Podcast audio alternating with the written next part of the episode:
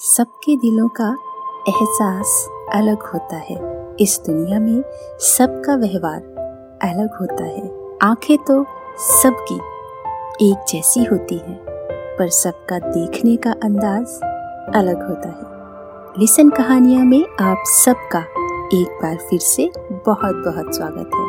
मैं हूँ आकांक्षा और लेकर आई हूँ आप सबके लिए एक बिल्कुल नई कहानी जिसका नाम है भक्ति, यानी डिवोशन ये कहानी एक लड़की और उसके पिता की है। उस लड़की के पिता बहुत बीमार थे। इतने बीमार कि वो पलंग से उठ भी नहीं पाते थे।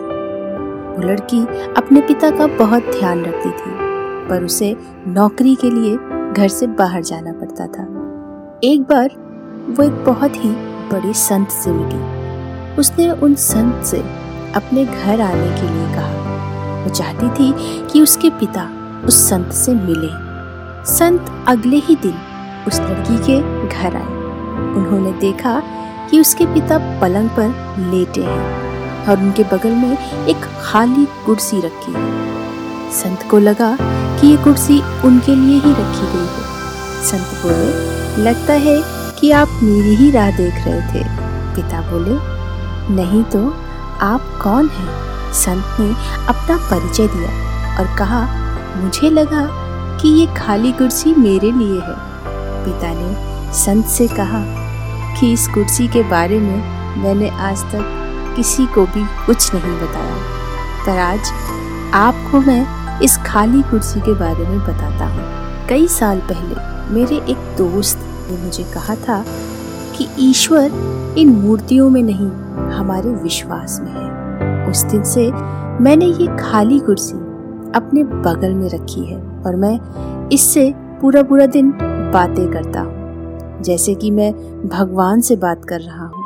मैंने कभी भी किसी के सामने इस खाली कुर्सी से बात नहीं की, वरना लोग मुझे पागल समझेंगे। संत ने उस व्यक्ति की बात ध्यान से सुनी और कहा कि बहुत अच्छी बात है। संत ने उस व्यक्ति की बात को ध्यान से सुना और फिर वो वहाँ से चले गए। इसके बाद संत दो दिन के लिए शहर से बाहर चले गए। जब वो वापस आए तो संत ने उस लड़की से उसके पिता का हाल पूछा। बेटी ने बताया कि पिताजी तो आपके जाने के अगले दिन ही नहीं रहे। संत ने पूछा, ये सब कैसे हुआ? बेटी ने बताया कि मैं रोज की तरह काम पर जा रही थी। तो पिताजी ने मुझे बुलाया और मेरे चेहरे पर अपना हाथ फेरा। फिर मैं चली गई। जब मैं लौट कर आई तो देखा पिताजी जा चुके थे। पर एक अजीब सी बात जो मैंने देखी, वो ये कि पिताजी के पास रखी खाली कुर्सी पर पिताजी इस प्रकार सर रखे हुए थे जैसे कि किसी की गोद में सर रखे हैं।